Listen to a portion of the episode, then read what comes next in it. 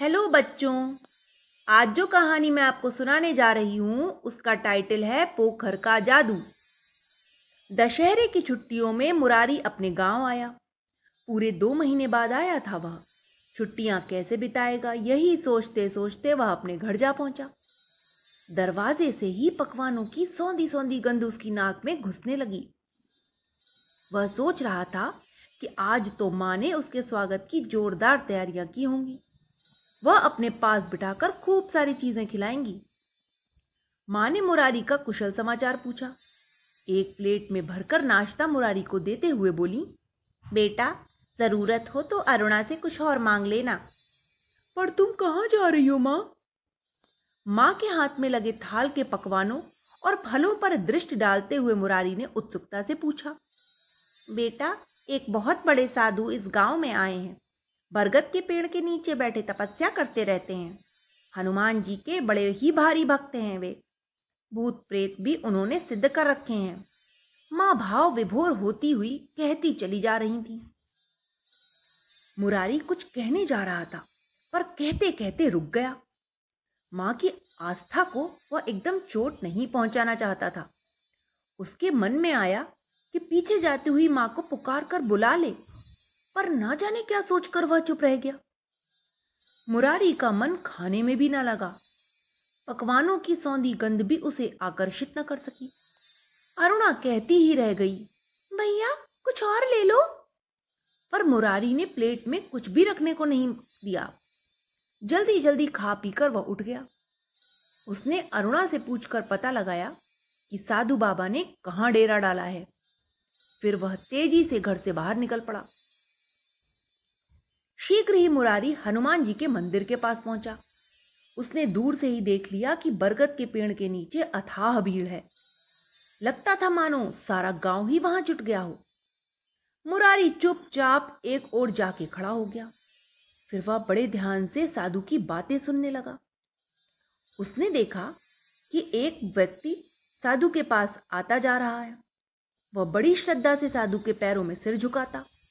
फिर अपनी मांग उनके सामने रखता। एक कहता, महाराज, मेरी पत्नी बीमार है, वो ठीक हो जाए। दूसरा कहता, महाराज, मेरी फ़सल को बच्ची हो। तीसरा कहता, मेरा घर पक्का बन जाए। चौथा कहता, मेरी लड़की का विवाह हो जाए। इस प्रकार एक के बाद एक ग्रामीण साधु के पास आते जा रहे थे। वे बड़े ही गिड़गिड़ा गिड़गिड़ा कर अपनी बातें कह रहे थे। मुरारी ने देखा कि साधु बड़े ध्यान से अपनी बड़ी बड़ी लाल आँखों को खोलकर बात सुनता, फिर वह आँखें बंद कर लेता, मुँह से कुछ मंत्र बोलता, एक पल को मानो समाधि सी लगा ली हो। फिर आँखें खोलकर एक चुटकी राख अपने कमंडल से निकालकर अपने पास वाली पोखर में डाल देता। पोखर से यदि आग की लपट निकलती तो इसका मतलब होता कि भूत प्रसन्न है। और उस व्यक्ति की मनोकामना पूरी होगी। वह व्यक्ति बड़ी ही प्रसन्नता पूर्वक साधु को अपनी शक्ति के अनुसार भेंट चढ़ाकर वापस आ जाता।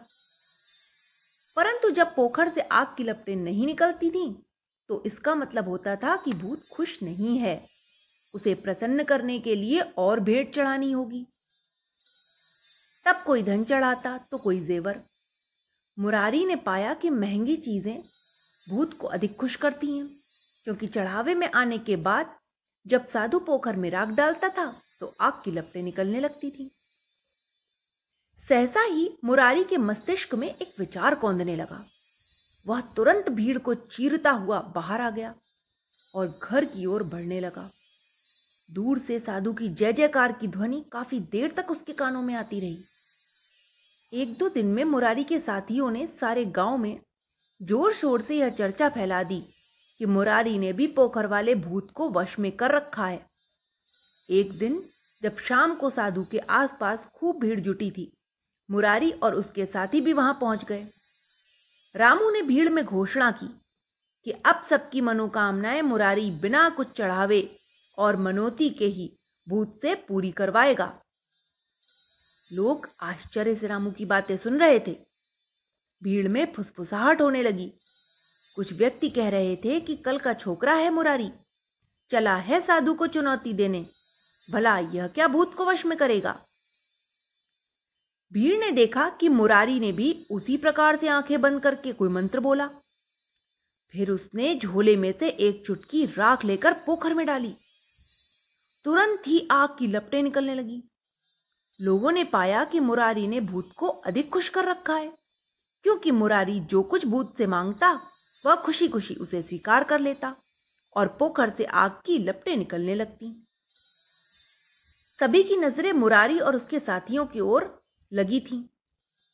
इसी बीच सबकी नज़र बचाकर साधु चुपके से भीड़ से निकल लिया। थोड़ी दूर जाकर वह तेज़ी से भागने लगा, जिससे कि जल्दी से गाँव से दूर निकल सके। वह जानता था कि यदि पकड़ लिया गया तो उसकी खैर नहीं है। सबसे पहले रामू की नज़र साधु के स्थान पर गई।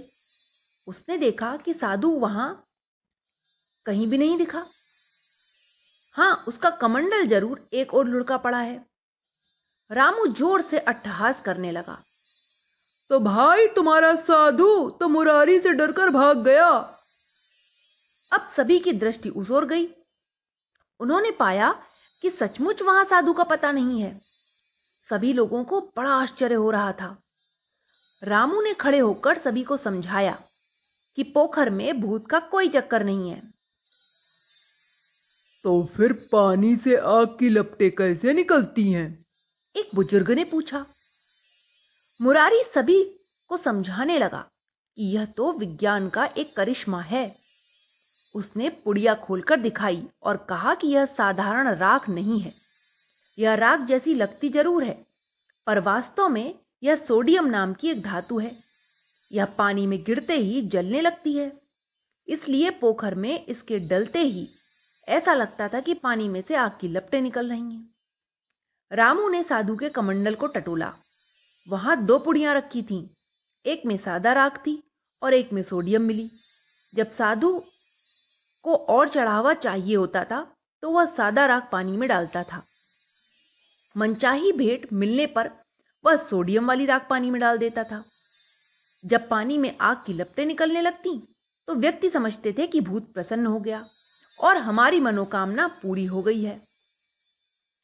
ये सारी बातें जानकर सभी को बड़ी प्रसन्नता हुई। उस ढोंगी साधु को किसी ने अपनी सोने की अंगूठी चढ़ाई थी तो किसी ने अपनी सारी जमा पूंजी ही दे डाली थी। पर अब तो हो भी क्या सकता था? सभी ग्रामवासियों ने प्रतिज्ञा की कि अब वे कभी भी जादू टोनों में विश्वास नहीं करेंगे, जिससे कि उन्हें कोई ठग और छल न सके। गाँव का मुखिया भी वहाँ उपस्थित था। उसने मुरारी और उसके साथियों को इनाम देने की घोषणा की।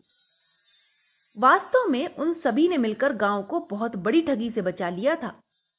फिर मुखिया ने रामू और अन्य लड़कों को आसपास के गाँवों में भी तुरंत भेज दिया। जिससे वे पहले वहाँ उस ढोंगी साधु के विषय में बता आए और उन्हें ठग न सके। तो बच्चों, इस कहानी से हमें यही शिक्षा मिलती है कि हमें कभी भी किसी भी प्रकार के अंधविश्वास में नहीं पड़ना चाहिए।